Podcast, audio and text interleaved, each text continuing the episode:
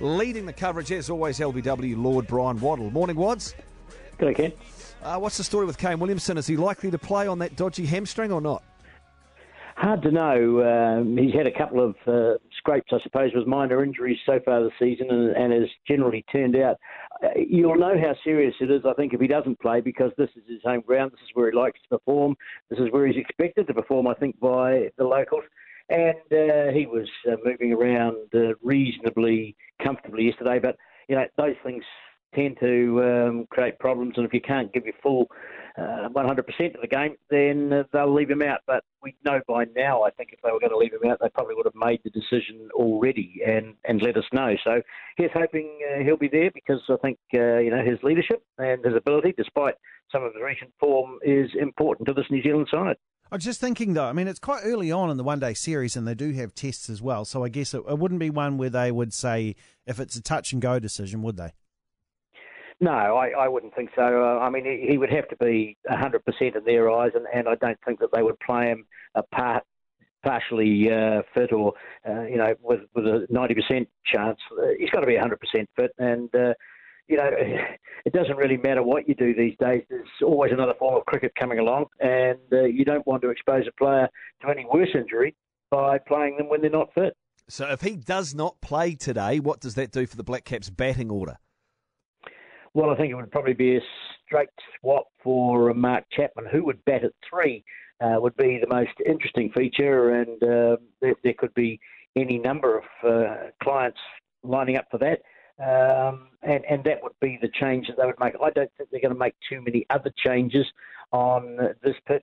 Uh, certainly, they still have to be concerned a bit about some of the bowling, but uh, generally, having won the game, you, you don't often make uh, changes to a winning side. You, they pick their side according to the conditions, and I don't think the conditions, apart from being uh, a little bit quicker than Hamilton, are going to change too much. There's a bit more grass on the on the pitch, and and uh, the boundaries are a little bit bigger. But New Zealand pitches don't change too much, really. So, so in our lineup, you'd be expecting to, to see Sodhi.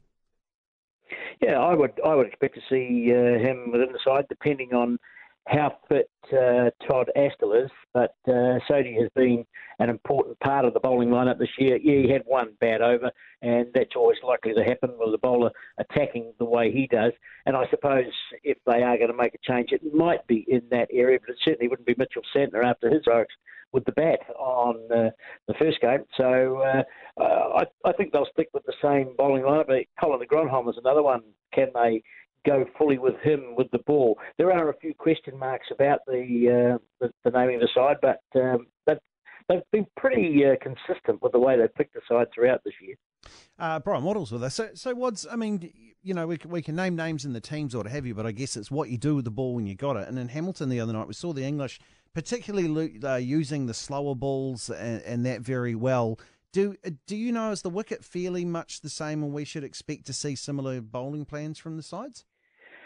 We probably will see the same sort of bowling plans. That's what bowlers have uh, spent their time developing for the T20 game and the ODI game, something a little bit different. They've got to have a good variation.